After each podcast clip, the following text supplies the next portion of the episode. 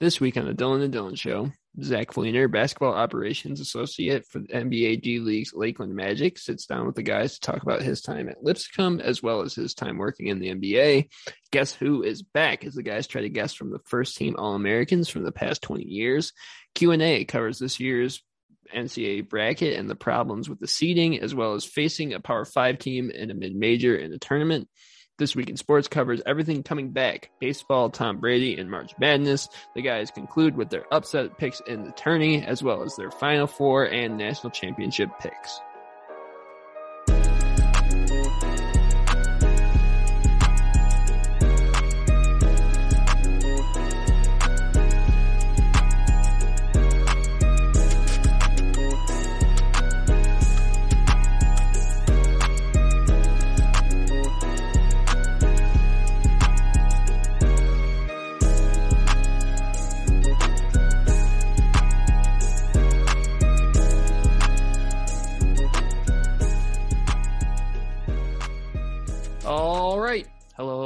Welcome back to the Dylan Dylan Show. Excited to have you back along for a special It's Back edition of the show with baseball, Tom Brady, March Madness, all making their return and primed up to have us ready to talk about an amazing show, amazing group of topics, and a fun group of topics. Dylan Jesperson here, back here with you in a new location coming from you from the great state of South Dakota in my new place. Uh, Dylan, back into K- Kentucky for today's show. Dylan, how are you doing today? I'm doing fantastic. Uh, the last time we sat here and talked on the show, not for the March Madness special, I was kind of like in the middle, like I had COVID, everything was weird. Murray State just won the OVC, but I was like, ah, Tennessee probably won't get it done the SEC. The SEC's so good. And then Tennessee just went on a magical run where they were just like, we're not going to lose. And it was really, really cool to watch. Uh, texting my dad during that game, which my dad's followed uh, UT since he was born, like 40 miles away from campus. He was like, this is something else. They haven't won this tournament since I was seven years old. And it was kind of like that, like realization. I was like, wow, that's a long time ago. My dad's old.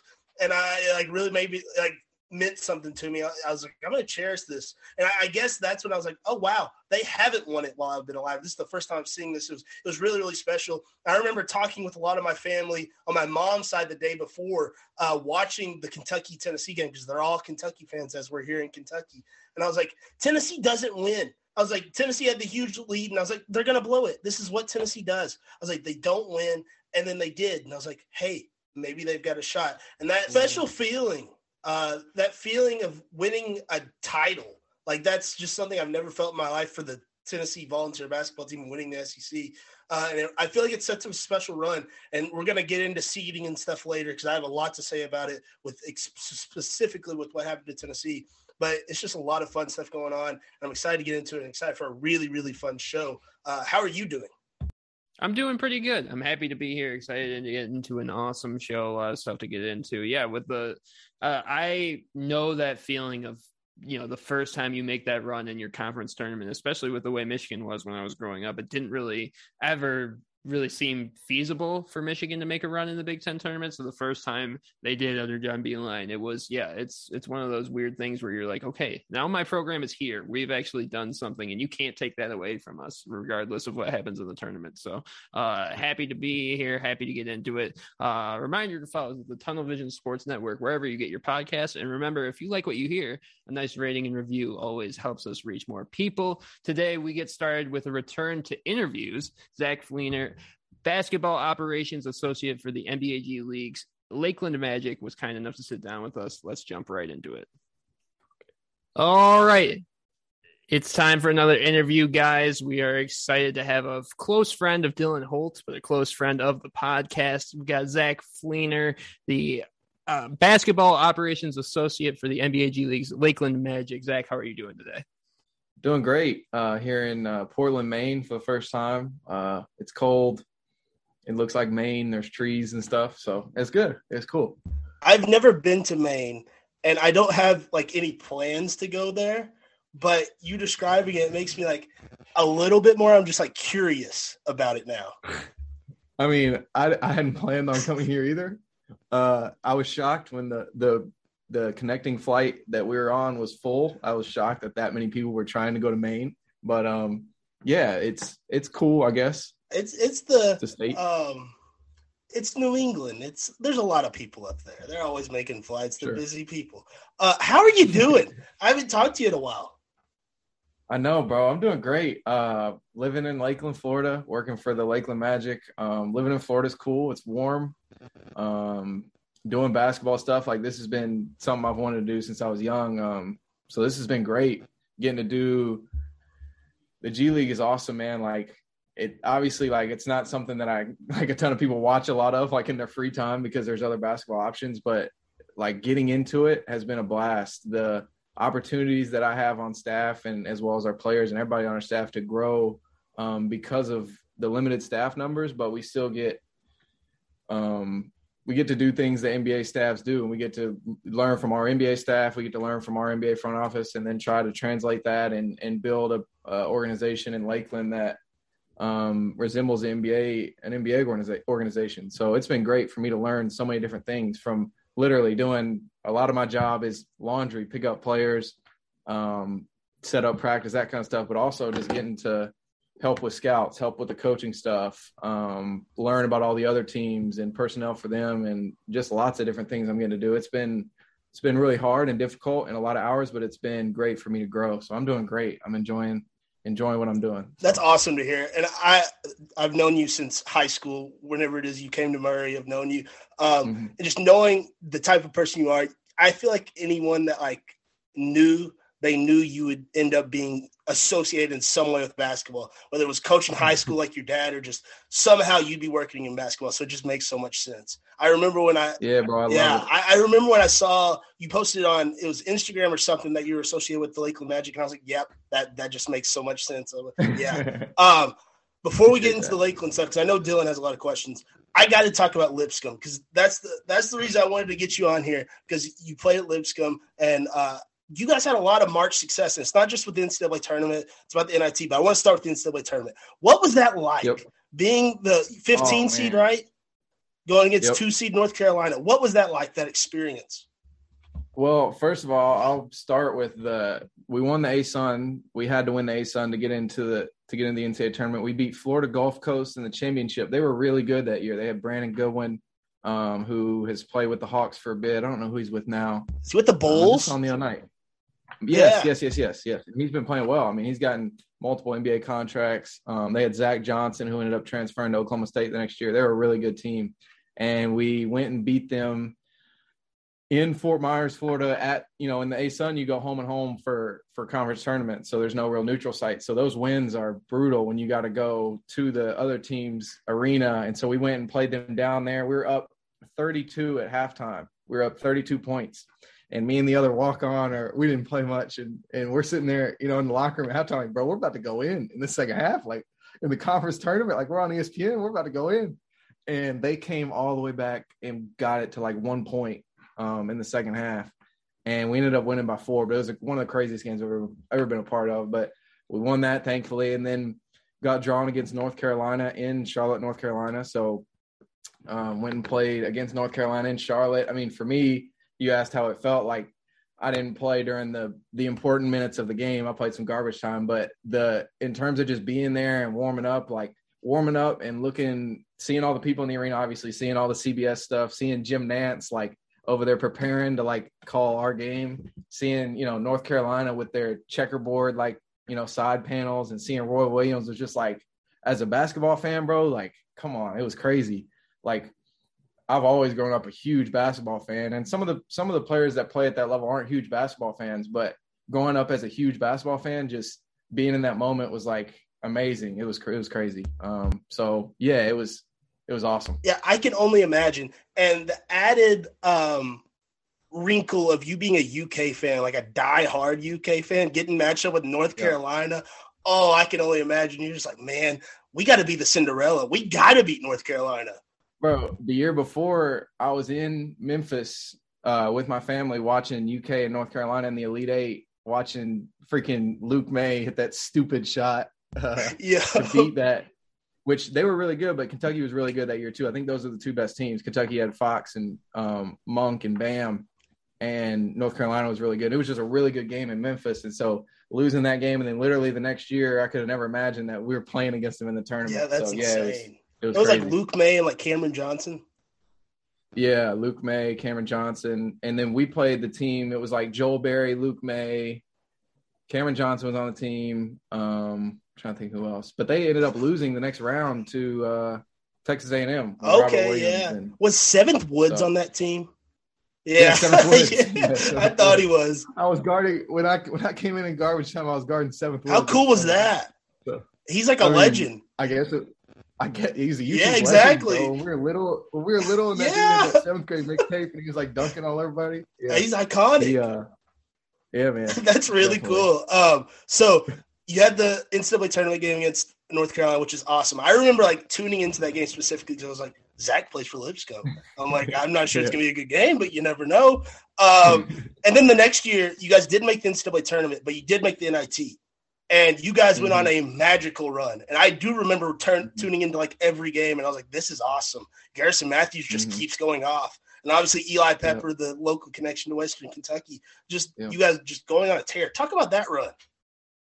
Yeah, so we were actually much better. We were a much better team that second year than we were the first year. We we didn't add a ton. We added um, a couple freshmen that entered the rotation, but ultimately we just all got better. Gary got better. We got closer as a team and just kind of figured out exactly what we wanted to do. We had six seniors, um, and I, counting me as as a six is we really had five that were playing, but um, those five guys that had played together for two, three, four years and really like wanted to just keep playing. Like that was our goal in the NIT. Like obviously you don't want to make the, you know, nobody we were the first team out of the NCAA tournament from getting an automatic bid. We lost one game at Florida Gulf Coast in the conference that if we would have won that, we would have been an automatic bid. So that hurt being the first team out and obviously like being the first team out and we had played in the NCAA tournament the year before. We are like, this is stupid. Like none of us wanted to be in the NIT. That first practice, like for the NIT was one of the worst practices we've had of the year. Like nobody wanted to be there. And honestly, like none of us even wanted to be there until we got to Davidson the first game. Um, at like halftime, like it was just a good game, and we all like kind of got in the locker room and we were like, yo, like we might as well just win this. Like we might as well just see if we can win this. And then after we won that game, it was it just became a thing of like we just wanted to see how many games we could keep playing together because it was just a lot of guys that were never going to play together again. So um, it was just we started playing really hard, started playing really well. Um, beat UNC Greensboro after we beat Davidson in the first round. UNC Greensboro was a really good mid major. We beat them by like 20 on the road, and then went on the road to NC State and had one of the. It was the craziest game I've literally ever been a part of. Uh, ended up being like 93 to 91 or something was the final um, and just back and forth all game they played in in like their old arena so it was just completely packed um, like to the wall to wall sold out and the place is going crazy for an nit game and gary garrison matthews who is now playing with the rockets was on our team and he was really getting hot as you said during that run and gary had like 45 but gary being gary was just like talking trash to the nc state crowd like they were all hating him and it just got hostile, but it was fun, man. Like one of the most fun games ever. Ended up hitting like a game winner. Kenny hit a floater. Kenny Cooper hit a floater with like six six seconds left. It became the game winner and was just a wild game. So that was fun. And then got to go to Madison Square Garden for two games. Beat Wichita State the first game and then uh, lost to Texas. Unfortunately, we just didn't shoot it very well. And they played really well in the final. They were a good team. Um, but yeah, awesome run. Like and and as I said, like you get to the NIT and it's not nobody planned on that at the beginning of the year, but getting to win that many games together and good fun games was just like an extra six games of our careers that were important fun games that we never knew we would get. So it was a blessing in disguise really for all of us so. I remember when you guys were on that run and seeing just your post on social media i was like this group that they have it just seems like they have fun together. And that uh, that's always a good thing to have in a locker room. And i have two questions off the nit run. Did that davidson team was that kellan grady? Was it that's yeah. what i thought yeah. So Kellan Grady, and then uh, they had a three. Now I'm completely blanking on this guy's name, but that transferred to Western. Um, oh, Frampton, maybe. Yeah, um, it's something like that. And then uh, they were just they were a good team. They had a bunch of guys, but Grady was their best scorer. And Grady, Grady and Garrison were going back and forth. I actually went to the SEC tournament last weekend because it was in Tampa. Went with my dad, and we were in the elevator with Grady, and we like said, "Hey, you know, we, you remember that game at Davidson and Lipscomb?" He remembered it obviously, but it was just a, it was funny that he has now ended up at Kentucky two years later. Um, but he was good. I mean, he wore 31 at Davidson. We all thought because he wanted to be Steph because dude was chucking, dude was chucking at, at Davidson too. But he's good. He's a really good player, obviously. Yeah, I just thought Kellan Grady was the man because whoever made those draft classes on 2K was like, yeah, he, he's him. I was like, all right, word. I'll, I'll take your word they for made it. Him Ray, they made him Ray Allen. Yeah, pretty much. They were like, oh, he goes to Davidson. He wears 31. He's Steph. And I was like, yeah, all right, fair enough. Um, That's funny. You, we've talked about the NCAA tournament game against North Carolina, the run in the NIT. I, this is going to be a tough question for you, but I, I think it's an easy answer. But it's a tough question. Which was more fun, the one game in the NCAA tournament or the run in the NIT? Yeah, I mean, honestly, like if I didn't have the experience of playing in in the NCAA tournament, like the second year would have been special. The NIT year would have been special, but it wouldn't have been like like we still at the end would have been like, man, I wish we could have played in the tournament. The the year that we didn't go to the NIT, Liberty beat Mississippi State um, in the first round, and Liberty was really good too. But we were really good. We were, I think, we were right. I mean, us and Liberty were right there together. We split in the regular season, then they beat us in the final by four in a crazy game. Um, so yeah, if I didn't have the experience of the NCAA, I would say like yes, make the NCAA tournament. But like the the specific experience we had as a group of seniors was a blessing that that was really like we'll never forget. Obviously, that was like really it was big for us. So it's a hard question to answer. I didn't even really give you an answer, but I think if you hadn't played in either, everybody would take the NCAA tournament. Like if we would have made it my second year, like we really could have beaten. We felt like anybody, and all the all the like net rankings, all the you know analytical stuff. We were really highly rated, similar to Murray State this year, and similar to Murray State that year. They had a really good. That was the Ja year. Um, so yeah, we felt like we could have made a run that second year. Like the first year, we were, the, we were just happy to be there, but that second year, we were really locked in the whole year, and we were like, we're gonna get to the NCAA tournament, we're gonna beat some teams.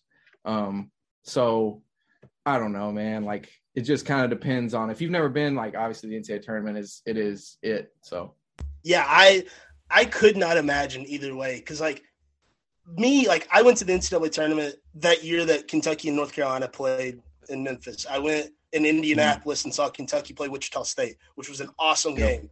And game. that's the first time I'd ever been in person. I was like, oh my God, this is the greatest thing ever. I saw two amazing games, Kentucky, Wichita State, and then Louisville, Michigan. I was like, this is the mecca. Like, I love basketball. This is the best. But then, like, I can only imagine being in a locker room where you go on that run and then make it to the finals, get to play in MSG, get to practice. Like, it, mm-hmm. I, that was a tough question. I don't think I could come up with an answer either. I haven't lived yeah. the experiences.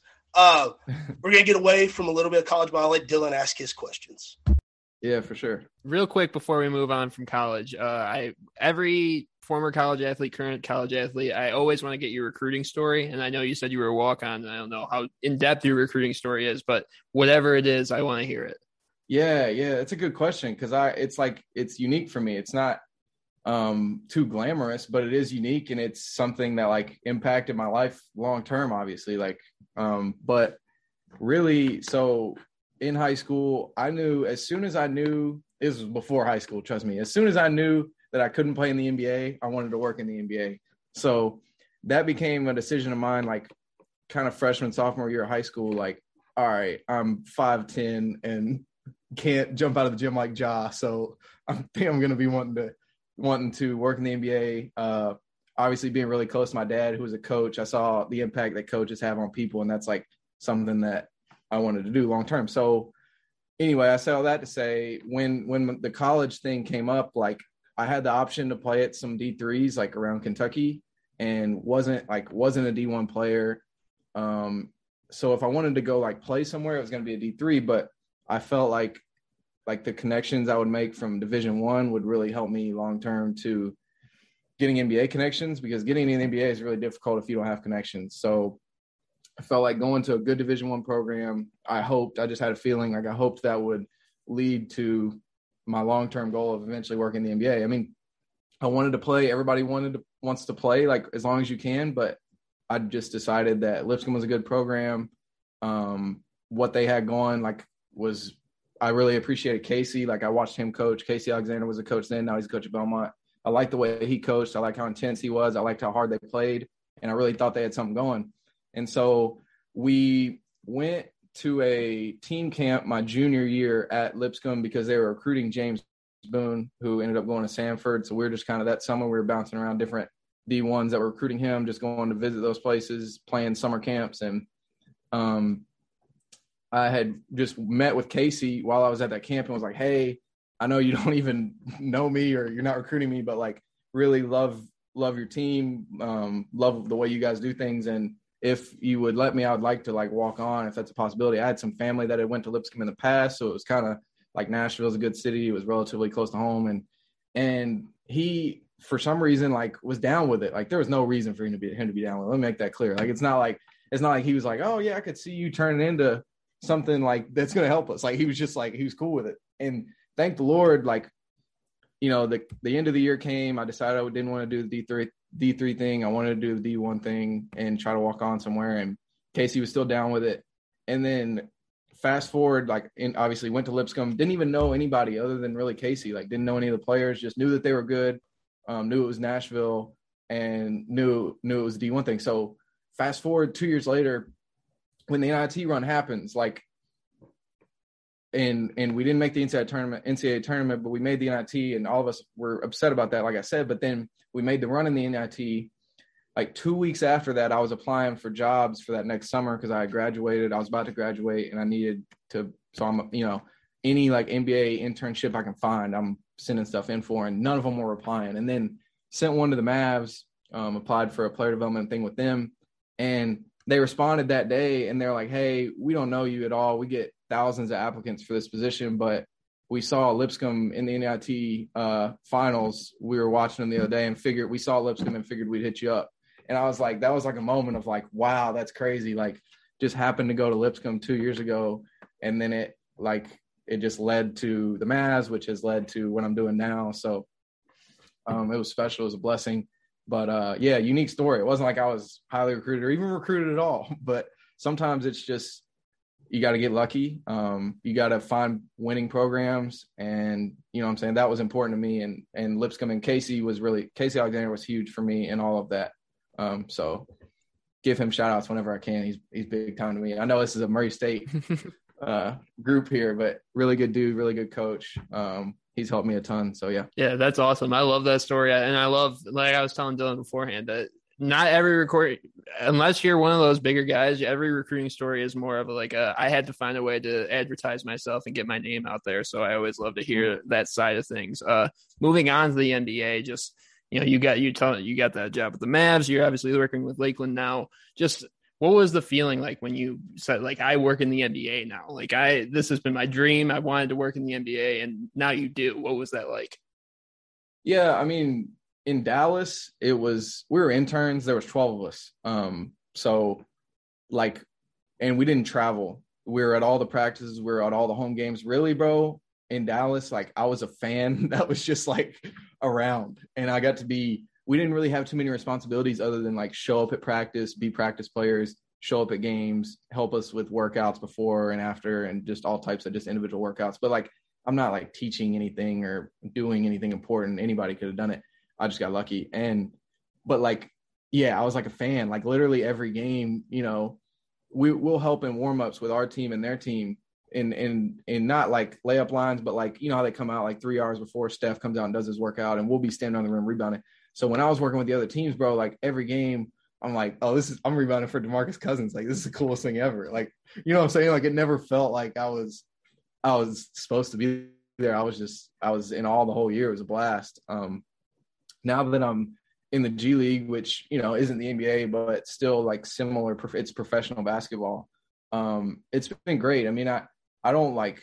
You never want to feel like not cocky isn't the right word, but like you've you've made it. Like you always want to keep chasing, and I don't feel like that at all. It's like a. I mean, it's the G League's great, but it's still a spot. It's the bottom of the totem pole in the G League. Like it's where I got to start. But I'm thankful, really, really thankful for Lakeland giving me a chance here and and thankful for all the blessings that have led to this point like I was talking about at Lipscomb and Dallas and and all of that but it's it's it's awesome it's professional basketball I love it like all we do is basketball there's no I would do college down the road like I'm not opposed to doing college but the thing I love about the NBA is it's only basketball. It's professionals. Um, it's it's what we it's all we do. You know what I'm saying? Which is me. Like I I could do basketball 24 seven. Um, so yeah, it's I'm in it, and it's just a whirlwind, and it's great. So you talked about being starstruck in the NBA. Is there still moments in the G League, like with guys? I know they're like they're not the the biggest guys, but there's still like a ton of guys in the G League running around that were big time names in college. You still have those moments? Yeah, for sure. I mean, like, I mean, I, I get less of them now. You know, now that I'm working with our with our guys more and other teams more, like you just kind of get more used to it. But still, like I was doing a scout and I sent to all my friends. Like I was sending this to all my friends we I do all the personnel for other teams, so like watch their games before and write up their players and put videos together and stuff. And so we were playing the Grand Rapids Gold, and they had Isaiah Thomas and uh, Nick Stauskas, which Isaiah Thomas was like an MVP candidate at one point. Um, and unfortunately, I guess, really fortunately, because we didn't have to play him, but Isaiah Thomas got called up to the Hornets the day before we played him. And then Stauskas ended up having like 45 on us. the night before, he had 57. He had 57 the night before we were there, and I was like, "Yo, this dude's hot." And then and the next night, he had 45 on us. So he got a two year deal with the Celtics the next next night. But like guys like that, like it's cool. Um, some of the UK guys, like Terrence Jones, as as crazy as that seems, like you know, Terrence Jones professionally at this point is he's been to Europe and now trying to you know get back up to the NBA through the G League. But like when when he was at Kentucky, I was you know 15 and like that's when you're in high school bro like your favorite team like those are the years. You know what i'm saying? Those guys are your heroes. So like seeing terrence jones guys like that uh as, as funny as that is to say like out loud but like seriously it was like 15 year old me would be going crazy right now. So yeah there's still some still some moments like that where it's cool but i mean get more used to it for sure. So. That is a thousand percent understandable. I Admiral Schofield played for the Tennessee Volunteers when I was in college. Let me tell yeah. you, if I saw Admiral Schofield, I would not know what to say. He is one of my heroes, a thousand percent. I love that that's, man. That's what I'm saying. I told the first thing I told Sco, he's he's a two way with us, so he's with us some, but mostly with the Magic. He's been with us the last like two weeks um, while we were on a homestand. But the first thing I told Sco was like, bro, like nice to meet you I got to tell you, I have not liked you at all until this moment right now. Like, I'll get over it, but I'm gonna just, I'm gonna tell you right now, I've said some mean things about you in the past. Like, so he thought that was funny, but he's a great dude. Um, he's a really good dude. He's been good to uh, get to work with, and I've learned a lot from him. So, and then he's a guy that started on our team just on a G League contract and has earned a two way contract. So he's had a really good year. Um, he's gotten better too. So yeah, I mean, me and Dylan are, are in the sports world too, but we're the same way. We still get starstruck every time. And I mean, you talk about Stauskas. I, I still, I'm a Michigan fan, so growing up, uh, I mean, I still talk about the time Stauskas tweeted back at me one time, and I like that's a that's a moment that I hold in my. So the fact that you're you know doing scouting reports on on guys like that, I mean, you're working with guys like Jon Teske on a daily basis. Mm-hmm. So, um, wrapping it up uh, from my questions is just what is your you know future goals and plans for you know obviously Lakeland's going great now, but what's uh in the future for Zach Fleener? That's a good question. Um, like originally I would have said like I want to coach in the NBA. You know what I'm saying? Like, which sounds crazy to people, but I mean that's been a goal of mine for a while. Um, so that's still like coaching. I think is my best like skill because there's lots of different ways to go once you get here. There's player development, there's front office, there's, you know, operations, there's lots of different things, but I feel like my best skill is of of the of the few skills I do have uh, at this point is um like coaching, like seeing the game, working with players, um, you know, scouting other teams, that kind of stuff is what I feel like I'm best at. So like coaching in the NBA would be like my my long term like big goal, but I just want to keep taking like the best opportunity that comes. I'm not trying to hold out on opportunities that would be good just because I have a, you know I'm saying, just because I have a goal that like wherever it leads me is where it leads me. I don't, and I'm not opposed to, there's nothing too like high or low. Like it's just wherever it leads me, honestly. And coaching is what I want to do, I think is what I would say to that question. So I don't know. We'll see. All right, awesome stuff, Dylan. You got anything else before we go? Oh, you you know I always have more stuff. Um, that, that's a really good answer. It makes so much sense, uh, especially like me knowing how your dad was as a high school coach at Murray High. It, it makes so much sense. You following in his footsteps. I could just see that. Uh, like I said earlier, um, I have two more questions. Um, first, what is it like seeing guys you played with have so much success? So we talked a little bit about Garrison earlier, but I wanted you to dive a little bit more into that. And I know there's some other guys too. Yeah, I mean Garrison specifically, like honestly, did not know. No, like I'll tell him this to his face. I've told him this before, so it's nothing like I'm not talking about him or nothing. But like we had no clue that he had this in him. Like we knew he was nice, and then that NIT tournament run when he was just like beating high majors like by himself. Um, we knew he was really nice, but I didn't know. Like I watched a lot of NBA growing up, especially in college. Like just watched a lot of NBA and really got into like draft scouting and and studying like prospects. And and I saw him. The hardest thing about studying prospects is like not seeing them in practice, not seeing like how they are. And like Garrison's a great practice player. He's the hardest like practicer, hardest worker I've ever played with. So I had that and still didn't think he could be this good, which says a lot about me as and what I know. But like we never knew he could do this. So seeing him, I literally today just reposted a video on my Instagram where he's shooting threes and like LeBron and Steph are closing out and he's just like shooting threes from 30 feet over top of them. And it's it's hilarious just to see like Garrison, like our teammate, our friend who complete goofball is like now in the NBA shooting 30 foot threes over LeBron and Steph. So seeing that is awesome. There's one of my favorite things in life is like seeing and everybody, but like me is something I know I love is like seeing my friends have success. Like that's the coolest thing ever. And so Garrison specifically, somebody that has worked for it and like it's not like he's seven three and and not saying that those guys haven't worked for it, but it's not it hasn't come easy for him at all. Like he just has worked and worked and worked. And so seeing him have that kind of success is like awesome. One of my favorite things in life. So, I mean, I, I guess there's, I mean, Garrison's the best player that I've played with on my team. So that's kind of the only example I can think of now. But even seeing like our G League guys this year, for example, that all got called up, like that's for our organization, that's like we want to win, but seeing that is like the most fun thing. Um, we had four guys get called up when all the COVID stuff was happening and like you may say, like, well, everybody was getting called up, but for those guys, like, what? Who cares? Like, you know what I'm saying? Like, I'm, they played in the NBA for ten days. They got, well, some of them twenty or a month. They got NBA pay for a month, but also they got to say for the rest of their lives, like, yeah, I was an NBA player. Like, so seeing that for them is is what you get into coaching for. You know what I'm saying? Like, that's what it that's what it's about. Just seeing, trying to help people fulfill their p- potential, trying to um, help guys just reach the highest heights they can, and that's awesome to watch for me. So, I love hearing that. I um, I saw that video you, you shared on Instagram of him pulling up, and I was like, "Oh my god, how did he do that?" That's just like, yeah. what in the world? Like, I remember watching him during that run in the NIT. I was like, "This guy, he he's pretty good. Like, he might be a G League guy." I was like, right, I, was like, I could see him doing that, but like NBA, I don't know.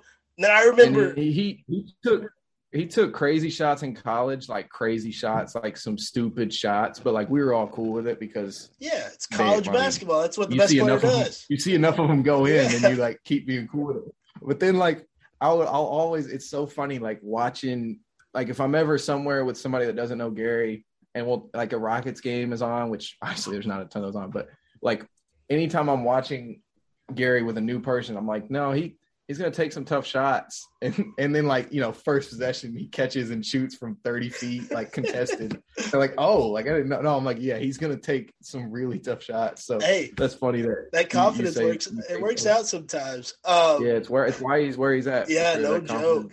Yeah. I I'll never forget. I, I remember, like I said, the NIT run. That kind of how I remember Garrison Matthews. That's how I think of him in my head. And I'll never forget when 2K got added to 2K. I was like, hey, there's the guy from Lipscomb. And then just like he steadily just kept getting better and better. And it's like you do like an expansion draft, and it's like, oh, like Garrison Matthews is like being picked in the expansion draft. The yeah, Seattle right? Supersonics. Yeah, I do the same exact thing, bro. I'm like, what in the world is going on? It just he keeps getting better. It's, it's really cool. It's like a my career story where it's just yeah, like the guy is, from the, the mid major school and he comes in. Just, yeah, exactly. It's awesome. Um, I've got. I lied. I have two more questions. So I had three. Um, and I'll do this one, do the fun one. Uh, coolest place you played? Like we talked about Madison Square Garden. You obviously yeah. played some road games. You've been in arenas in the NBA. I, it doesn't have to be play, I guess. Been uh, evolved. Yeah. Uh, MSG was obviously awesome. Just walking through the like the hallways in the back, and they got all these pictures up of like all the artists that have performed there, and it's like every artist you could think of. And you're like, whoa, and like I shouldn't be here, but you know, like that was cool. Um, the loudest place we played when I was at Lipscomb was probably well, Tennessee was crazy. Um, Thompson-Boling was packed out. Uh, we should have beat them. We lost. We were up going into the last media and lost that game. Um, Purdue, Purdue was wild. Purdue was packed out. That was the year they had Carsen Edwards and um, Haas and Haarms and uh, no, that was after Swanigan. Okay. But I mean, they were really good. Uh, one of the best teams in the Big Ten. That was crazy. Uh, Louisville was pretty packed when we were there. Another game we lost by four. I lost to Louisville and Tennessee in in college. Those two losses in North Carolina. I know, I know, and like those were those are three games. So like if we would have won those games, I would have never stopped talking about that. But anyway, those two, those Louisville and Purdue, um, definitely in Tennessee We're probably the loudest and most like fun environments. So, but MSG was definitely the coolest. So yeah, that's awesome. I MSG is a place that I've never been to New York, and I cannot wait to visit because I want to see MSG. I want to see Yankee Stadium. Yeah, iconic sports places. It's what it's all about. Um, mm-hmm. I want to end with this. How cool was that dunk that Eli Pepper had on Mo Bamba? On Mo Bamba, yeah. Uh, we I haven't talked to Mo. Like we've been to the Orlando facility a few times, um, but I haven't talked to Mo. But if I was to talk to Mo, I think I might try to bring it up. Like I might try to see. I might, you know, what I'm saying, like without, I'm gonna feel it out. Like see, you know, see how cool sure he's not gonna be like, yeah, right. Like I don't want to be like the first thing I say to him, but like would love to ask him if he remembers that. But that dunk was crazy. We were getting worked that game, and we actually like that was one of the few high majors that we got worked by. We we pretty much always are really confident against the high majors that we were good and we hung in every game. We won a few of them, but um, that game we were getting blown out. But he dunked all over him. That dunk was like, like a real, real dunk, like on Mo Bamba. Mo Bamba's huge. Like you know how he is. He's long. He's one of the best rim protectors in the NBA at this point. Like he never gets dunked on. And Pep, freaking Pep from Caldwell County, Kentucky, dunks all over him, gets a technical for talking trash to him. It was awesome. It was great. It, was, it made that game memorable. We would have totally forgotten about that game for the rest of the time, other than Pep dunking all over Mo Bamba. I feel like so. Lipscomb fans remember that, and people in West Kentucky. And I feel like that's about it. Yep. And like for us, like yep. being from Murray in West Kentucky, like being around Eli Pepper forever. He's like, oh yeah, the tall guy from Caldwell County. And then you obviously become teammates with him, and he just destroys Mo Bamba at the rim. And it's just like, yeah. what in the world? It, it it's almost Which, one of those uh, times where like he comes up on the Twitter timeline. It's like this isn't real. There's no way. Yeah, this is a exactly. simulation. Nothing. There's no way. Like someone just plucked a name from my memory and was like, "Yeah, Eli Pepper dunked on I will never. No, it happened. That. I was there. Yeah, yeah. I, I couldn't imagine. I would have lost my mind if my teammate did that. Yeah. That's all. Uh, yeah, that was that was a good dunk. And shout out Mo. Mo's been playing really well lately for for Orlando. He's been getting a lot better. So he's got a, he's really, really, good, good song named after him as well. Yeah, and he's got a really good song. Yeah. A lot going for Mo. So Zach, it was awesome to have you here with us. We really enjoyed the conversation, and we'll be sure to have you on again soon. Thank you, man, uh, and have a good night. Yeah, great to talk to y'all. This was great. Thanks so much, Zach. All right, Zach. Thanks for joining us again. Uh, with the return of interviews comes the return of Guess Who, everyone's favorite guessing game. With the return of March Madness as well, we thought it was the best time to get the pool of players uh, from college basketball we thought all Americans in basketball from the past 20 years, and we limited it to first team All Americans. So, with some repeats, it should be around, I don't know, 80 to 90 players, so you would say. Or no, I'm thinking, no, 40 or 50 players. I, I not 10 yep. players each. Quick math. Uh, yeah. yeah, quick math. Uh, we got a tails. Tails That's never tails. fails. Finally. Uh, I will let you go first. I would like to see your strategy before I let uh, I go. It's been Am I timing myself? Yes. Okay, I am timing myself. Yeah. Let me get my stopwatch out. All right, here we go. I'm to start my clock now. Was this in the 2010s? No. So before 2010. Is it a mid-major player? No. Okay, good. It's not Steph Curry. Is it James Harden? No. Was it in 2009? No. Okay. Uh, is it Jameer? No, Jameer Nelson would be mid-major. I was I was hung on it's to be Jameer Nelson. Um, it's not Trey Burke. Blake Griffin. That's 2009 as well. No, I don't have my list up. I like playing this without the list. And now I've, I've got myself. Might be tougher without the list. Tyler Hansbrough. No. No. Is it an ACC player? No. SEC. No. Big Ten. No. Ooh, Pac-12. Pac-12. Yes. Pac-12. Interesting. UCLA. Yes. Ooh. Ooh, a UCL. Arron Afflalo. Did he go? It was Arron Afflalo. There we go. It was 46 Aaron seconds. I can't believe that you got that without the list up. I thought Arron Afflalo was going to be a bit tougher. He was. That piston. was tough. He was a piston for a little bit. That's really the only reason I picked him. I was like, oh, My yeah. brain was scrambling.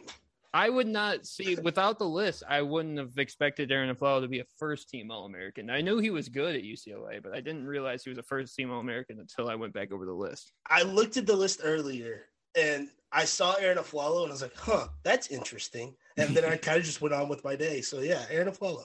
Cool. Yeah, yeah. It's almost you can't pick those people that like jumps off the page like that because yeah, it is. Yeah. yeah. All right, let me get my stopwatch out. I am not confident. Last time I was nowhere close, and I like ran Good old Zion. good old Zion. If you get, Zion, I might just guess him immediately just to make sure. It wouldn't Uh, be a bad idea. Are you ready? Yeah. All right, three, two, one. Is it Zion Williamson? No. Okay, is it in the 2010s? Uh no. Okay, prior to 2010. Uh, are they active in the NBA right now? No. Okay. Uh, ACC, No. Big 12, No. Big 10, No. Pac 12, No. SEC, No. mid major. I guess, yeah. Okay. Uh, But not power five. Not Power Five. Got it. Uh, Steph Curry, No. um, uh, Chris Douglas Roberts. No. Okay. CDR. Uh, I still got a little bit of time. Let me let me let me look. Uh, Randy Foye. No. Orlando Magic. Uh, Andrew Bogut. No. Uh, oh God. Ryan Gomes. No. Jameer Nelson. No. Oh God. Oh, I'm out of time. One last guess.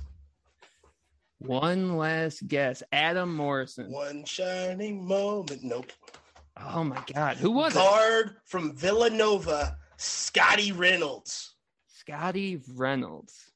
Oh, okay. So I so I almost picked Scottie Reynolds too, and I don't know if it's for the same reason. So I'm on Basketball Reference.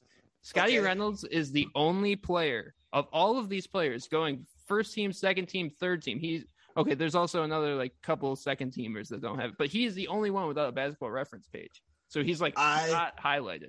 Yeah, I absolutely loved watching Scottie Reynolds growing up. And he's on that last NCAA or EA Sports NCAA basketball game with like John Wall and DeMarcus Cousins, and he's a stud on that game. He's a lefty, and it's just so so good. He still plays pro ball in Greece. I was like, huh, that's interesting. Yeah, always like Scottie Reynolds. I mean, I, I guess the Big East isn't a Power Five school. I, I, I guessed other Villanova guards, so I can't be mad that you picked a Villanova. uh, Yeah, I pick. I guess Randy Foye. That's the same. It was as- an out one there, I'll be honest, but I like Scottie Reynolds. Rough. That's two straight guess who's. All right, we're gonna have to get another interview next week so I can get another guess who in pretty quickly here. Um, we'll get into the question and answer stuff.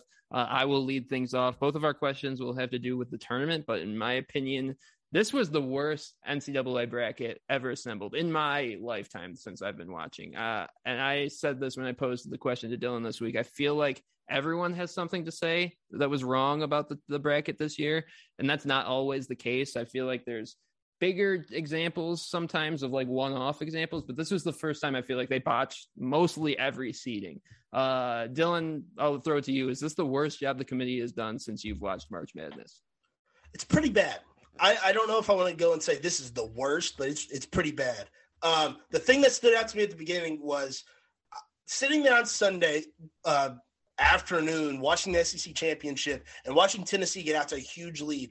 I was like, if anyone is watching the game of college basketball, Tennessee has clearly improved their stock this weekend.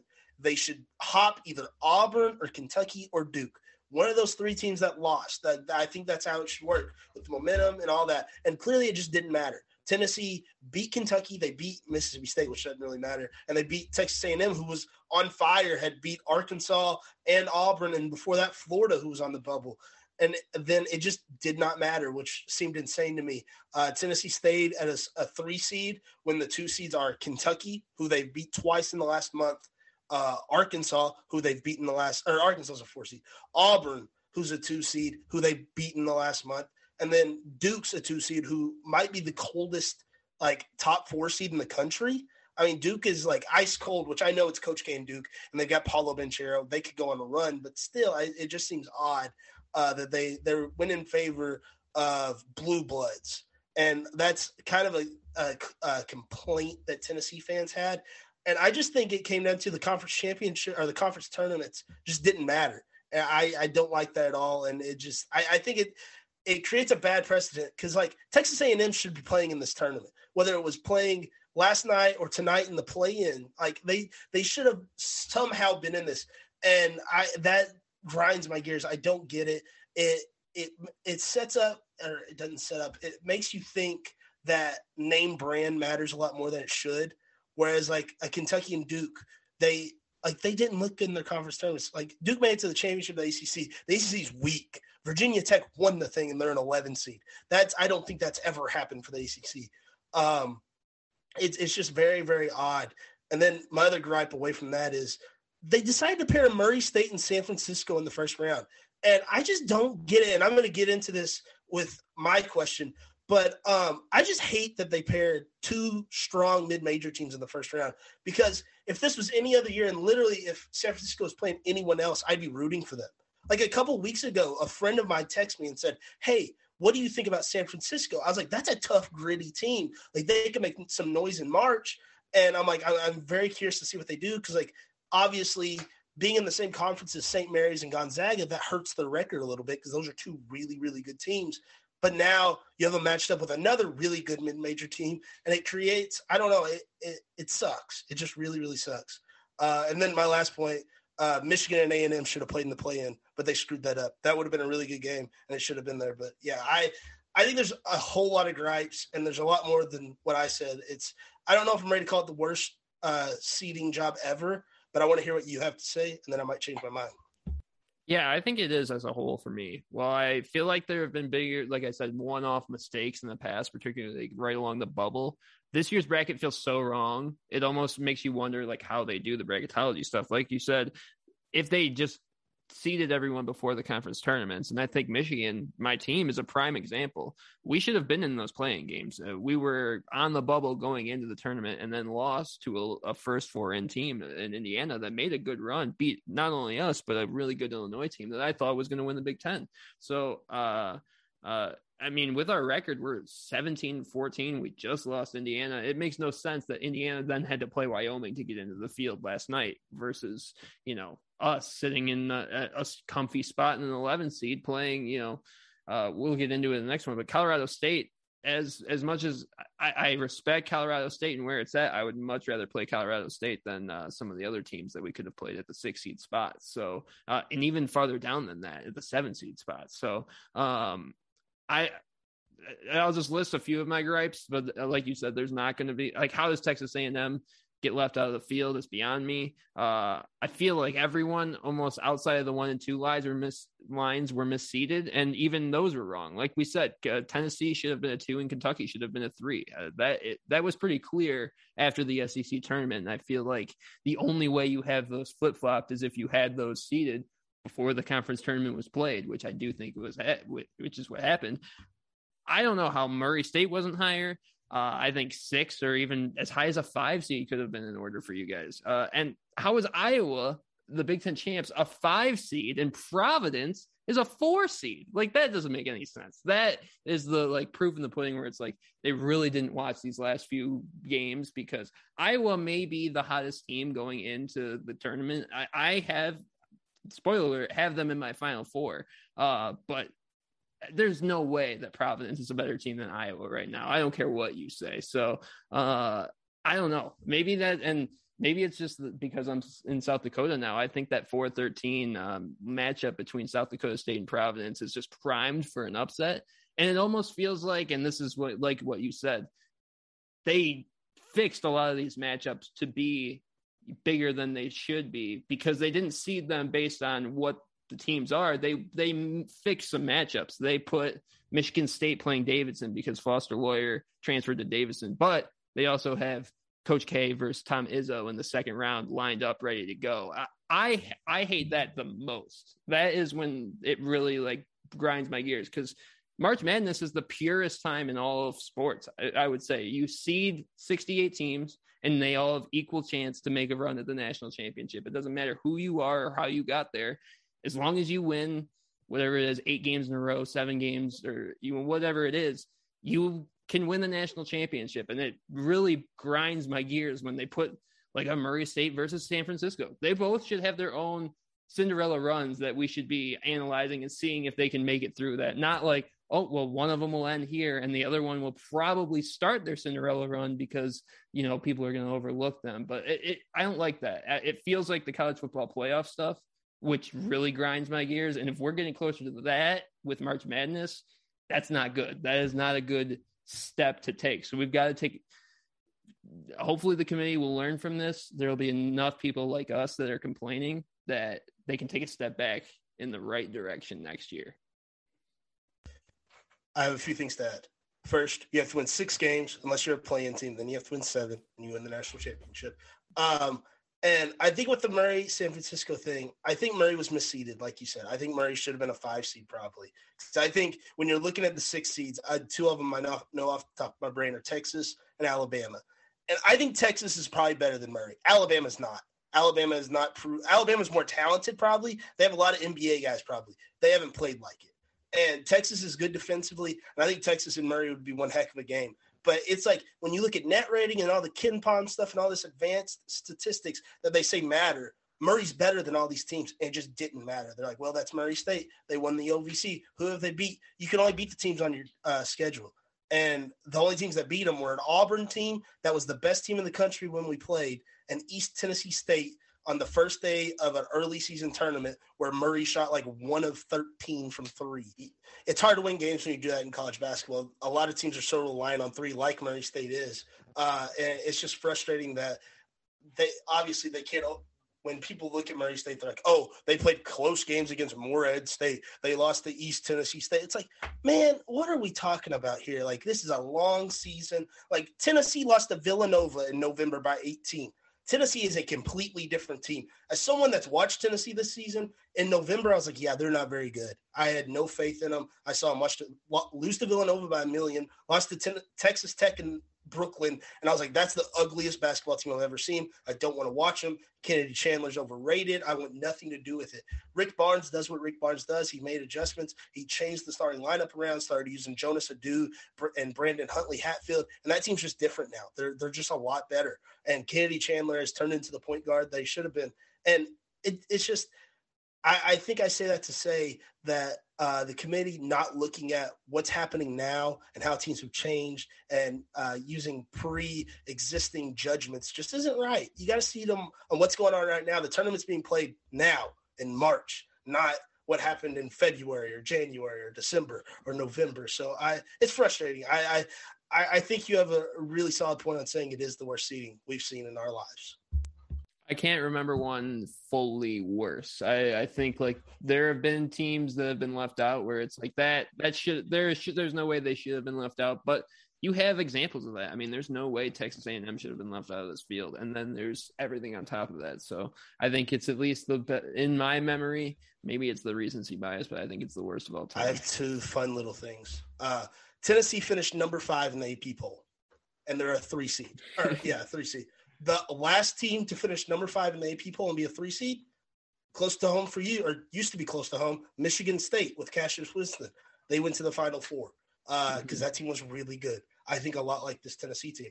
And then you mentioned teams that were left out. 2014 15, Murray State, led by Cam Payne and Jarvis Williams, went 30 and 1. Very similar to this year's Murray State team that went 30 and 2. They lost on a buzzer beater in the OVC tournament to Belmont did not make the tournament. went on to the NIT, went to the Elite Eight of the NIT, and lost on a half court buzzer beater to Old Dominion at wherever Old Dominion is in Virginia. So yeah, I, this is all like a very close to home for me. That's painful. That's painful. But uh, yeah, I, I think hopefully we can at least get some good games out of it because uh, yeah like i said i think it's the worst seeding we've seen but they did set up the matchups so hopefully the storylines can play out. Uh, i honestly think oh, i kind of hope that some of them blow up in their face and they do, they get like davidson versus duke and, and Foster Loyer's going up against coach k and and they're on the brink of getting eliminated before the sweet 16 that that's what i'm rooting for but uh, all right we'll move on to your question.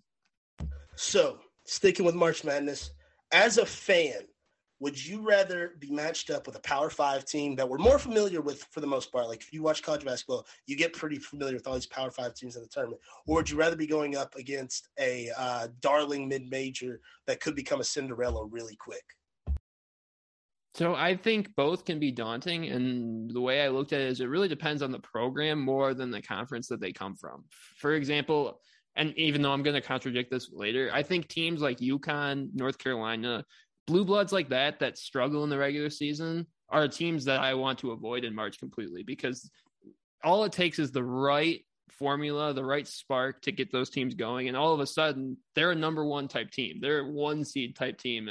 All because uh, they recruit the same way every year. Sometimes the you know it just doesn't gel. But I remember when Kentucky beat Michigan when we had Nick Stauskas, they were very similar. They had the Harrison twins and they didn't play very well. I think they were like a four seed coming into the, the tournament, and all of a sudden they just snapped and they just were going crazy all of a sudden. And that's those are the types of teams you want to avoid. If you get a UConn and North Carolina that's underseeded, I think those are the most scary. But in the same way, I think it's even more daunting to face a Loyola Chicago or even a Murray State than it is like a USC, where a team where I haven't seen USC be very successful in the tournament in my lifetime. And I know they have had success in the past, but they haven't been success- successful lately. Where Loyola Chicago has, like, I, they have that weird special stuff that you know the uh, the Cardinals have, you know, usually at the end of the year. But uh, they have that weird thing that goes with them. So I, I think that's you know that can be even more daunting than you know playing like an Oklahoma State or a, or a, team like that that's not historically great at basketball because these programs, the, the ones that have had Cinderella runs in the past, uh, they're they're they have some historic, you know, connection to basketball to an extent. And uh, I think that becomes even bigger and harder to do. And I, I think, you know, to, to put a final statement it, I do think it's more daunting to play those mid major teams just because more of those teams have that connection to historically good basketball. They've run through their conference and there's a reason why usually that they're making those runs. And usually if you're playing one of those teams in the second or third round, it's they're already on one of those magical runs where Texas Tech, USC, some someone like that, they can I can see them getting through the first round and then you know tripping on themselves in the second or third round. So uh, I think just because you know more of the time when you play one of those teams down the road, they're already on those runs. I think it is more daunting, but uh, like I said, there are certain exceptions to that rule. And and having said that, as a Michigan fan, it was way better. And I know I was way happier facing Loyola Chicago in the Final Four in 2018 than I was, you know, playing like Kentucky or Tennessee or even Virginia out of that side of the bracket that year. So uh, I don't know. I could go either way, I think, but it, it really just depends on, you know, that what program we're facing and what they've done recently. So speaking as a person that is follows two programs pretty closely. I follow Murray State basketball more closely than Tennessee, but I still I support both.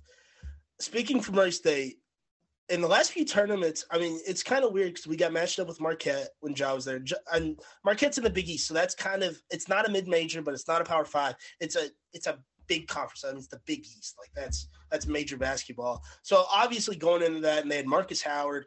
It's obviously nerve wracking, but it's like it's still like oh, like it's doable and then you win and you get matched up with Florida State, who had Kabengele and Terrence Mann, and it's like this is impossible. We can't beat them. We don't have the size. We just it's just not going to happen. And the year before that, we got matched up against West Virginia, who had uh, Jevon Carter, and I don't think they had Tshiebwe. I don't know how, how old Tshiebwe is, but I wouldn't. I don't know if he was there or not. Tshiebwe might have been there coming off the bench. They had a really big center coming off the bench, and if they did, oh my goodness, Tshiebwe against Murray State again. I'm I'm not saying he was, but he was at West Virginia. I don't know if he played against Murray or not. I just remember they were just so big inside, and Murray just couldn't compete with it. And that's what it comes down to a lot with these mid-major teams is they don't have the size, and it's just it, it hurts them. And when you get matched up with bigger teams, it just it just ends up killing you. Like Murray State uh, in 20- 12 with when Isaiah Canaan was on fire was second team All American. I couldn't remember if Isaiah was second team or first team. I wanted to pick him as my pick, but he was second team. Uh, we beat Colorado State in the first round, a mid major team. We got matched up with them, beat them. We were a six seed, and then uh, we had to play Marquette with Jae Crowder. And Jae Crowder isn't the biggest guy in the NBA, but when he was in college, he, he was the, like the biggest guy on the court because he was a grown man and it just it ended up being such a mismatch that it killed Murray. They dominated the boards, and it's just that kind of stuff. As a mid-major, when you get matched up against some of these teams, the matchups they just kill you. I don't think it's always like, especially for a team like Murray or Loyola Chicago. I don't think they're going to go in and be like, "Oh, we're playing Kentucky." Or we're playing West Virginia, we're playing North Carolina, Baylor, whatever. I don't think they're going to be like, "Oh, we're scared." They're, these are teams that win. They don't care who they're playing. It's they're they're going to go out there and play basketball. And um, I think it comes down to there's just mismatches. A lot of the times, these mid-major teams, like you look at Loyola Chicago, with all they did the past few years, their best player was Cameron. Krutwig. Most of the time, he's not an NBA guy. He just isn't. He, that's not what he was. He's just a great college basketball player. Whereas you get some of these teams that are power conference teams that are just they've got NBA players all over the place. They got freak athletes, and that just it makes a huge difference. And it sucks, but that's how it is. Uh, so as um, a guy that's fallen Murray State. Being matched up with San Francisco terrifies me because I don't know much about them. I, I, know they they play a really solid brand of basketball, but I don't know much more than that. Uh, if Murray was the seventh seed matched up against USC, I'd also be scared because I know they have Mobley's brother. And I'm like, I don't want anything to do with anybody that's like Evan Mobley. Um, so I, I, just think it's uh, both both sides provide different levels of uh, intensity and can provide different types of fear as you're going into a game. You're like, oh man, I don't know about this. This is this is something else. But uh, at the same time, when you're, I, I've seen this a lot with Murray, anyways. It feels like Murray's got to the point where they're in everybody's head. And so now people are picking against them, which is weird. They're like they're overlooking San Francisco, and that's just weird. I, I don't know. I don't know how to think about it. That's with these mid-major teams. I think a lot of people don't understand. Mid-major teams aren't going to overlook anyone when Murray State has to go to Carbon or excuse me, Cape Girardeau to play Southeast Missouri State a week before their conference tournament, they're not going to overlook San Francisco in the NCAA tournament. That's just not going to happen. I, I think mid-major teams are far more likely not to overlook someone, whereas you get someone like Tennessee a couple years ago that lost to a Loyola Chicago. They are more likely to overlook a, te- a team like that when they've got guys like Jordan Bone and Grant Williams and Admiral Schofield and just NBA players left and right. Uh, so I think I think it goes both ways, and it's separate answers for like if you're Michigan, you want to play a Power Five team. I think I, that's how I think, anyways, because like that's what you're used to playing, and you're like I feel like that they play similar styles when it comes down to it. Whereas mid majors, they play similar styles to one another. It's it's almost like different brands of basketball. When you mix it all together, things just get crazy which is how we get the March Madness, and it's so much fun. Um, and Murray's in a unique situation where they're going to play San Francisco, a really good mid-major team, and if they win, they're probably going to get Kentucky, which is the Power Five team in college basketball. So uh, it's really, really interesting. It's going to be really fun to see how it plans out. But yeah, I I asked this question and I don't have an answer. I think there's just a million answers to it. Yeah, I, I like the point you made about the size. I do think uh like Hunter Dickinson makes Michigan mid-major proof. Like there's guys that make your team mid-major proof because they're just too big, they're too strong. They they can't be matched up with a, a, at the same level of the mid-major. And I was just looking Isaiah Canaan should have been a, a first team American. That you're, yeah, you're right. no guards were first team All Americans. It was Anthony Davis, Draymond Green, Doug McDermott, Thomas Robinson, and Jared Sullinger. There's not one like the smallest is a small forward if you call Draymond Green a small forward. It was ridiculous. Isaiah was so good. I was at that gym every night I could be to watch Isaiah Canaan. He was amazing. He should have been first team All American. That's rough. I don't understand how you don't put a guard on first team. And really, I mean, unless I don't remember Marcus Denmon. Was Marcus Denmon a guard? There really wasn't. From where? Where did he go to school? He went to Missouri. Hall? Missouri. I don't remember him. He was a guard. So there was two was guards on the second team, but that was it. There was another three big men on the next team. So that's ridiculous.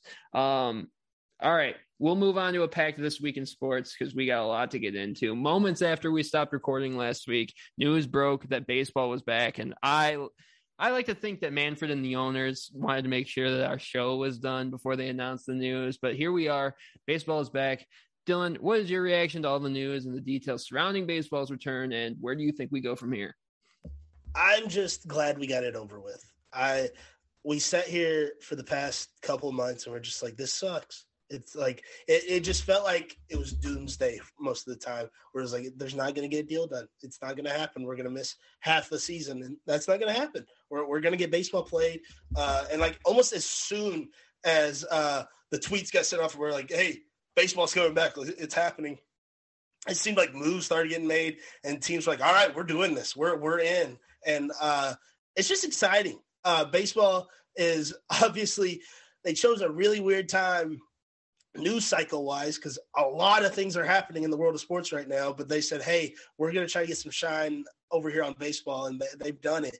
And the fact that they've done it with everything happening which we're going to get into more of later is really really spectacular. It's it's going to be exciting to see what all happens from here what other moves happen. Um i one of the things that stood out to me tatis got hurt and i've seen several things said about it and I'm just like, this is bizarre. It's everything happening right now with baseball is just bizarre. It's like, what is going on? What's ha- going to happen with Freddie Freeman? Uh, the Blue Jays keep getting better. The Blue Jays might get Freddie Freeman, but they just traded for Matt Chapman, if I'm not mistaken.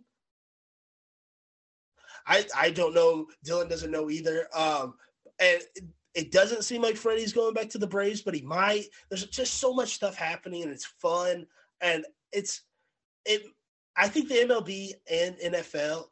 Yep, Dylan shaking said. Matt Chapman did go to the Blue Jays. I thought he did. I, I like Matt he's Chapman. a third. He is a third baseman, so they still could put Freddie at first. That's true. That's Matt Chapman is a guy like they. I feel like the Athletics put him everywhere because didn't he play in the outfield a little bit? He played a little first. Maybe he so, aged a little yeah, bit. Aged a little bit too. Yeah. It, I guess they'd have to figure out because Vladdy was playing third last year, right? Yeah. So they they, they moved Vladdy around. They put him at first. They put him at 3rd mm-hmm. Vladdy could DH. Yeah. Or Freddie could DH. I mean, that's not a bad problem to have when you you're trying to no. figure out how to juggle Matt Chapman, Freddie Freeman, and, and Vladdy Guerrero. that's not a bad problem at all. Um, the Blue Jays, I've said it for a while now. They're becoming so exciting, and I just love them. I'm really, really excited to watch them play baseball. Uh, the Cardinals, the the most boring team in baseball, but there's been some fun rumors around them. Uh, apparently, they've been in heavy talks with Trevor Story, which I am all about. Get Trevor Story and Nolan Arenado back together, and let's just win a million baseball games in St. Louis this year. I would be all for it. Uh, the Reds have completely destroyed their team. They they're going all in on the tank, which I'm a okay with. They were they were really fun to watch last year, and I had to cover a lot of their games. And I went to a game of theirs in Cincinnati, but man, they just they weren't the best. They just had a good offense, not much else. Uh, so they sent out uh, Winker and Eugenio Suarez to Seattle. Uh, Mike Moustakas is trying to get freed right now. Sonny Gray got shipped out. Uh, Castellanos is on the verge of signing with Miami. Like, there's just so many things happening with that team. Uh, there's just a lot of stuff happening in the world of baseball and it's just it's just so exciting. Uh, the Carlos Correa situation is still just a situation. Uh, there's just it's so much fun. I'm just having fun with it. It, it feels like I'm sitting here and this is like an MLB the Show franchise mode, and we're in the offseason. It's just like this guy signed here, this guy signed here. I'm like, well, that's fun. Like, how did that happen? Uh, and it, it, feels like teams are making strides to become more competitive, like Seattle, like uh, Toronto, and it's just fun. I, am having a lot of fun with it. And as I've said for the past year doing the show, baseball's fun to me again, anyways, and I love it. So yeah, that those are my thoughts so far. I love everything you said. I, am just happy to put this behind us. We seem destined to lose baseball for a lot of baseball this year uh, with how far apart the two sides were. So I'm happy we finally got something done. I'm happy we got something done in time to reschedule those games that were canceled. I'm happy we're not going to lose baseball other than those spring training games that we did lose. Uh, and really, more importantly, I want to see if all of these proposed fixes to service time manipulation and the competitive balance tax works. Uh, I'm on the side of the players always, and I absolutely want to see the players, uh, the best players play, and especially with Spencer Torkelson looking ready to take over first base in Detroit. Uh, I, I like want I don't want to see organizations you know mess messing with their service time and calling guys up and, and, doing those shady things that makes it so uh, you can't see a guy sign their best deal. I think Matt Olson's a great uh, example. I think he's a guy that hasn't signed his uh, a, a, deal until like he was 28 or 29 because of the way that the the Athletics used his service time. Uh, I want to see that change, so hopefully the proposed changes did that. Uh, and I also want to see uh, if that extra level of the competitive balance tax works. If you don't know, the CBT is basically MLB's luxury tax, and they've added another level to it. It's not a hard cap like other leagues have, and uh, players like that because it maximizes what they can get paid. But however, because it's not a hard cap, teams like the Yankees, the Dodgers, and now rumored the Mets are all willing to go over it. And uh, I, I was, I'm hoping this stricter rule in place helps, but it, it might just widen the gap between the haves and the have nots because it just puts another level of where are you willing to go past to make your team work and if you're Steve Cohen in the Mets, you're willing to do that and you're willing to make it pay the money to make your team successful. So I'm hoping that, uh, you know, we don't have to revisit this the next time the CBA comes around. But uh, I think the biggest news is just we've got baseball back. We're going to have 162 games and we've got everything back. We're we're on the right track. So uh, it's a much better step than we were the last time we talked about this. I feel like the last time we talked about this, we were very very pessimistic on where this was going. So uh, we're gonna get a full season of baseball, and I'm excited for that. Uh, on to the other big he's back news. We talked about the potential re- return of Tom Brady on the NFL roundtable, and he's back. It didn't take long.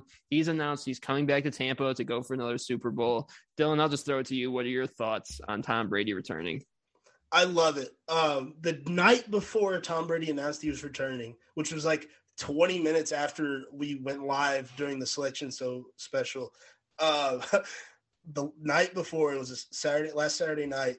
His last touchdown pass, the ball sold at an auction for like half a million dollars. And I remember talking to one of my friends. I was like, "Man, could you imagine if Brady comes back? That ball is worthless." And now it is. I, I feel really bad for whoever bought it because that that sucks. Uh, they, I feel like anyone with like that knows who Tom Brady is, like understands like how much of a competitor he is, and kind of expected at some point Tom Brady would be back. Like it was obviously it might not have happened, but everyone kind of expected like, yeah, Brady's probably going to end up back at some point. And it only took 40 days or 43 days or whatever it was. Um, I'm really excited about it. I, I'm I'm not ready to see an NFL without Tom Brady, and I we didn't see. It didn't feel like a classic Brady performance for him to go out on with that loss to the Rams. It just it doesn't seem like that's how Darth Vader's going to go out. I, I need to see him strap the pads up one last time, tie the laces, and go out there and just be Tom Brady. And I, would really like to see that. Uh, whether and I've seen rumors of what if it's not with the Bucs. I don't think he was coming back unless it was for the Bucs. I don't think the Bucs would allow it. Uh, I think he's going to go down there in an NFC South that could get really interesting in the coming days if Deshaun Watson is traded to one of those three teams uh, that are not the Buccaneers, as is rumored. Um, it could be a lot of fun. And it, I mean, it's Tom Brady. The Buccaneers automatically get back up to the NFC favorites with the Rams and Packers. So yeah, just a lot of fun. I, am really happy Tom's back. I would have never thought I would say I'm glad that Tom Brady's coming back, but I am. I, am excited to see what he does next year in year 23 or 24 or whatever it'll be. But yeah, really, really excited. What are your thoughts on old Tommy B? Mm, I just hope this is it. I, I look back to the Brett Favre saga back when when he was in Green Bay, and, and I watched that franchise toil with that for so long, and it, it becomes really frustrating really quickly, especially uh, when you're in the Green Bay situation. You have a backup ready to go. That's Aaron Rodgers, uh, but if he was ready to unretire in two weeks, why did he retire in the first place? It, it, like we heard the rumors that he might come back immediately, and that's why we talked about it. It's like why I don't understand why athletes do that type of stuff, and I just I think there's a disconnect when there's a there becomes a very obvious disconnect when things like this happen because fans are like, well, I don't understand why this becomes such a drawn out process where it's like, oh, you're actually going to retire, but you're going to say you're going to come back in two weeks when you clearly knew you were never going to retire. We all knew Tom was, he was too good. He was still doing too much. There was no way that a guy with that competitive fire, like you said, was going to go out losing to the Rams in a, in a in the NFC division or whatever round that they, they lost to the Rams in, whatever it was. But I, I don't know. I, I hate I hated that saga in Brett Favre, so I hope this is it. As a Michigan fan, I'll always hope for the best and hope that he does well. Uh, but with all the quarterbacks right now, let's just get back to football. I don't know if it's just the off season and everyone's just looking for fun stuff to talk. Uh, this isn't fun. I, I don't like talking about retirements and unretirements. Let's just talk about football. It, it does make Tampa a, a, little bit more fun, and we'll see how it affects you know the NFC South in the coming days. But let's just let's just get back to it's March Madness time, and and finally that moves me on to our final this week in sports topic. It's March Madness time. We're going to give you guys some of our upsets that we're looking for, some teams to watch for, but ultimately our final four picks and our national championship picks. So, Dylan, I'll throw it to you. What are you looking out for as the tournament starts? Would you like me to start with my upsets? Go for it. Whatever order you want to go in. Okay. My first upset would be Davidson over Michigan State. You talked a lot about that game earlier. I like Davidson. Davidson's one of these programs that's been the tournament before. Obviously, they made that run with uh, Steph Curry back in the day, but I, I think this Davidson team's really good. You look at it. Uh, two of their starters from last year, Carter Collins, who's now a starter for Murray State, and Kellan Grady, who's a starter for Kentucky, are gone and they come out and they're just as good or if not better this year. So that speaks a lot to that program what they built there. Uh, I think I think they have a lot of momentum. I think they're going to beat Michigan State. Not only do that, I think they're going to take down Duke in the second round. I think Duke is a team that's very primed for an upset. I understand it's Coach K's last year. Duke could win it all. Do not get me wrong. But I, I, think they're very primed for an upset. They've just been playing so bad. And I hate that for them. I hate that it's Coach K's last year. I think Paolo Banchero is awesome, but I think Davidson's got that fire. I think they could very well take down Duke and Michigan State. Um, another upset that I have, uh, let me find. I'm literally looking at my paper bracket. Um, I filled one out this year. I sat down with my grandmother the other night, and we both filled out brackets. If you'd like to see my grandmother's bracket, you can go on tvsportsmag.com and see what she said. Um, uh, I don't have many upsets in the first round. Many, most of my upsets come in the second round with kind of uh, crazy things happening. I guess I have Loyola Chicago over Ohio State. I don't think that's an upset though. I think those teams are pretty even. I think Ohio State's good. EJ Liddell's awesome. Right? I think it's Loyola Chicago. They've got the Sister Jean magic, and I, I think that's going to go a long way. Uh, I think if someone just grabbed my bracket and they're like, "What were you thinking?" This is one of the games they would say. In the second round, I have eight seed Memphis taking down the number one overall seed Gonzaga. And I think if someone just grabbed my bracket, they'd be like, "What are you talking about?" Memphis has got a lot better. I think they're better than an eight seed. I think that team's got a lot of talent. Obviously, Penny Hardaway has got so many good players there. Uh, they knocked down uh, Houston a couple weeks ago. Obviously, lost to them in the American Championship game. That's a team that's hungry and they've been clowned on all year long. So I, am interested to see uh, how that works out uh, as they take on Boise State in the first round, and I have them winning that game, and then also beating Gonzaga. I just I'm not crazy about Gonzaga. I'll be honest. I, I don't think uh, there's a huge separation between Gonzaga and everyone else. I, I, think the one seeds are very vulnerable. I think the two seeds are vulnerable. I think everyone's vulnerable. So I think it could get really crazy, and uh, my bracket shows that. I also have Baylor losing in the second round to North Carolina. You've been crazy about North Carolina for a while now, and I'm hopping on the bandwagon. I think North Carolina they they won. Uh, it was six of their last seven. That one loss came to Virginia Tech, who was on fire in the ACC tournament. I think, I think it's got a lot of fire under their butt. Armando ba- uh, Bacot is awesome and Baylor's hurt. Baylor's got a lot of injuries. I think North Carolina could very well get that done and move on to the Sweet 16. And then obviously the upset of all upsets in my life, the biggest game in program history for Murray State in the second round in Indianapolis, Murray State versus Kentucky. I've got Murray State taking down Kentucky. I, I think Kentucky is a team that goes as far as Oscar Tshiebwe takes them. And I think Murray State attacks teams' best players and gets them in foul trouble and they, they do it against big men because a lot of the teams in the OVC, which is uncommon for mid majors, uh, a lot of the best players in the OVC are big men. KJ Williams, Player of the Year, is a, a center. Uh, big. I, I, don't. I can't pronounce his name from Belmont. Thirty three center, and then Johni Broom from uh, Morehead center. They're all big guys. Murray State attacked all, th- all both of those guys. Johni Broom, you, you saw it in the OVC championship. If you watch, Johni didn't get in foul trouble, went crazy. So it's kind of that's where things go with Murray. If they can attack Oscar, get him in foul trouble, I think Murray State wins that game because UK struggles shooting. Murray State plays lockdown defense. I think that could, mm, I could feel it. I just, it's going to be the biggest game in Murray State's history, and I would love, love, love, love to see it. Um, those are basically my big upsets. I mean, there's a lot of crazy stuff that happens in my bracket. Uh, I guess like I have Iowa taking down Kansas. I don't think that's an upset though. Iowa's the Big Ten champions. They're just the five seed, and Kansas is a one seed.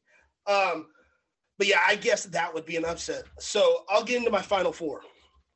Out of the West region, I mentioned I have Memphis taking down Gonzaga. So obviously Gonzaga is not not my team out of the West.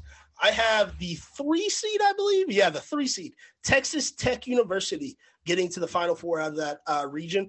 And I don't think Texas Tech is the best team in that region. I think just they get a very favorable favorable uh, draw because they get Montana State in the first round, which I don't know anything about. I'll be honest. If Montana State beats them, fair enough. Uh, and then I have them playing Rutgers. I think they match up well against Rutgers. Then obviously I have Davidson beating Duke. I think they match up really well with Davidson, just being a really, really big, athletic, long team. It's just they're going to be a nightmare for a lot of teams. Uh, and then I have them uh, defeating UConn in the Elite Eight to get to the Final Four. Uh, out of the East, unfortunately, I do not have the Murray State Racers. Uh, I have Murray State getting to the Sweet 16 and then falling to Purdue. Uh, I have Purdue getting to the Elite Eight and taking down UCLA to get to the Final Four. So so far, I got Tennessee, or not Tennessee Tech, Texas Tech, and Purdue in the Final Four. Out of the South, everyone knows who I'm going to say out of the South. It's the Tennessee Volunteers going to the Final Four out of the South. And in the Midwest, I got Iowa. So I got Texas Tech against Purdue and Tennessee versus Iowa. And the national championship, a rematch of the Music City Bowl, Purdue versus Tennessee. I said it back in January. It was the real national championship. Who knew it's going to be the real national championship, just in a different sport? Uh, Tennessee's going to get the revenge over Purdue. Tennessee's winning the national championship. It probably won't happen. But hey, I said the same thing about the SEC tournament, and it, it happened. So I, I'm going to go with the Vols. I think they're just playing an unreal brand of basketball right now, playing unreal defense. Kennedy Chandler st- uh, stepped up and become a guy that can get a bucket whenever they need it. And that's just huge when you get into the tournament. If you've got guys like that, and you got multiple guys, where you got Santiago Vescovi, uh, Josiah Jordan James that can go and get buckets, and then you got a guy off the bench like Zakai Zeigler that can be leaned on uh, to make plays when Kennedy Chandler or Santiago go to the bench. I, that's just invaluable. Uh, I think Tennessee's primed to make a run. I'm saying this all now, and they're going to lose like first round. Uh, Purdue, I Purdue in the championship. I, I've loved Purdue all year, and I joke with my friends. It's like, oh yeah, I probably just have Stockholm syndrome after they beat us in the Music City Bowl. But I, I've just really liked Purdue's basketball team since the beginning of the year. Jaden Ivey's a monster. Uh, and then Zach Edey is going to be a nightmare for whoever they face. And obviously, they're set up for a Sweet 16 matchup with UK if everything goes uh, chalk. And Zach Edey versus Oscar Tshiebwe would be incredible. And I, I hope it doesn't happen. I hope it's Zach Edey versus uh, KJ Williams. But if it's Edey versus Tshiebwe, that'll be must see television. That'll be like a heavyweight fight. Uh, so yeah, there's you you mentioned storylines earlier. There's a whole lot of storylines that can happen, and just like in mind, the Elite Eight getting the rematch of Arizona against Tennessee, where Arizona came to Knoxville early in the season and uh, lost to Tennessee. So there's and like Tennessee gets the rematch against Villanova. Tennessee's run to the Final Four in mind. It's just like, oh, we get to beat a bunch of teams that beat us before. Like they play Michigan in the second round. Michigan beat Tennessee a few years ago in the Sweet 16, Elite Eight, one of the two. Uh, but yeah, a lot of revenge games for Tennessee, which will be really fun for me. Uh, yeah, that's my Final Four. yeah, so I have. Uh, so I'll start with my upsets. I've got uh, I alluded to this earlier. I've got number 13 South Dakota State taking down Providence uh, in the first round. I've got, uh, like you said, there's a few upsets that I have that I don't have written down that I don't have on my list, but I do like, or er, like I I have them on my bracket. Like Michigan beating Colorado State is not much of an upset to me, but it's it's written down. You know, Iowa making it to the Final Four. I'll I'll get to that in a little bit, but that that is uh that's in there, but it's not an upset to me. These are the big ones that I wanted to mention. So South Dakota State over Providence, I think that's like an easy one for you. Thirteen over four. Uh, chalk that into your bracket. I think that's going to happen. Um, I had that one. I didn't even it didn't even register with me. I have South Dakota State. I think that's so easy because I think Providence is so overrated at the four seed, and South Dakota State is such a solid program. I know I live in South Dakota now, but uh, it, trust me, they do have a very solid basketball program. Uh, the Jackrabbits are not ones to be messed with. Uh, I've got Miami over USC. 10 7 seeds are even tough to, but I think USC has been the better team all year. Miami had some early losses, but I think Miami could make some waves if they get through their first couple of games. Uh, it's going to be tough, obviously, playing the two seed right after. But uh, I got Virginia Tech taking down Texas. I think Virginia Tech's one of the hottest teams in the in the nation right now. I, I think Texas is overrated. I, I, think even as six seed, Texas is overrated. I don't think the Big Twelve was very strong this year. So, uh, and they lost some really bad games. So, uh, I think Virginia Tech gets it done there. I like New Mexico State over UConn. This is where I said I was going to contradict myself because UConn was a, bit underseeded at number five. But uh, I don't know. That was just one of those things that like uh, first first gut reaction. I think New Mexico State can uh, pull that off. Uh, and then in the second round, I'm echoing you. I think North Carolina beats Baylor in the second round. I think that's. Uh, like you said, Baylor's hurt. North Carolina's hot. It's pretty good. And I think Purdue gets knocked out early. I think Virginia Tech stays hot and gets into the Sweet 16. I think they're one of those teams that makes that run. It, er, they remind me so much of Michigan. Uh, if you guys remember the year Michigan's plane went off the runway before the Big Ten tournament, uh, and then they went on to win the Big Ten tournament right after that. We ended up making it, I think, to the Sweet 16 that year, and it was just like such an emotional run. Like it's just like you win one of those conference tournaments when you're not supposed to even be in the tournament altogether and then now all of a sudden it's like, okay, we know we can do this. We've beaten the Dukes of the world, the these teams of the world. We've done it in us. We have the the necessary skills to do it. So I think Virginia Tech is that team this year. Watch for them to make a run. Uh, yeah, and other than that, uh, not not too much of note. I, I think uh, once you get to the Sweet 16, it's really not even an upset anymore. Teams that are in the Sweet 16 deserve to be there, and it's uh, it's tough to even say it's an upset. So for my final four out of the West, I do have Gonzaga just because that is a weak bracket. I think outside of Gonzaga and Duke, there's really not much there. I don't even think te- I think Texas Tech is a bit overseeded at a three seed. So I, I I think Gonzaga ends up making it out of there. I do have Kentucky making it out of the East just because I think you know once once Baylor gets knocked out of it, I do think Kentucky's better than North Carolina, and they will be able to get past. Uh, if they're able to get past Murray State, I do think that'll be a close game. But if they're able to get past Murray State, I think they'll have a pretty clear path. Uh, in the South, I like Arizona. I've been high on Arizona all year. I think they're going to have an easy way. And then in the Midwest, I'm going with Iowa as well. I think that's one of the weaker the sides of the bracket, and Iowa underseeded at a five seed. I think they've got a pretty easy path. I think they're gonna make some waves. And you've got a guy like Keegan Murray. That's that's the type of dude that you want in March. Uh, so for my national championship, I've got Arizona versus Kentucky, kind of a blue blood national championship type matchup. And I'm sticking with Arizona. I've been high on them since they beat Michigan earlier in the year. I think they win their first national title since 1997. And the Wildcats are back on top of the basketball world. I feel like it's been so long. Like when we grew up, Arizona was one of those blue blood, those teams that always have a really good team. And then for the past like five or so years, they've been really bad. And I think now this is a perfect chance for them to reclaim, you know, we're back. It's Arizona, it's North Carolina, it's Duke. It's one we're one of those teams again. Uh, so I think Arizona gets it done. Uh, we'll look forward to that. Make sure you're signing up for that March Madness tournament challenge so you can get in on that contest to win $50 and a chance to be on the Dylan and Dylan show. All right, that's going to do it from us at the D&D show this week. Dylan, any final thoughts before we go? So I just have to say I have beef with Arizona, and I have for a long time. It's nothing they've done. I like the program to be honest, but in 2018 I picked DeAndre Ayton and the Arizona Wildcats to win the tournament, and they lost to Buffalo in the first round. And I just I don't know. I've had trust issues with them ever since, and like I think Arizona's really really good.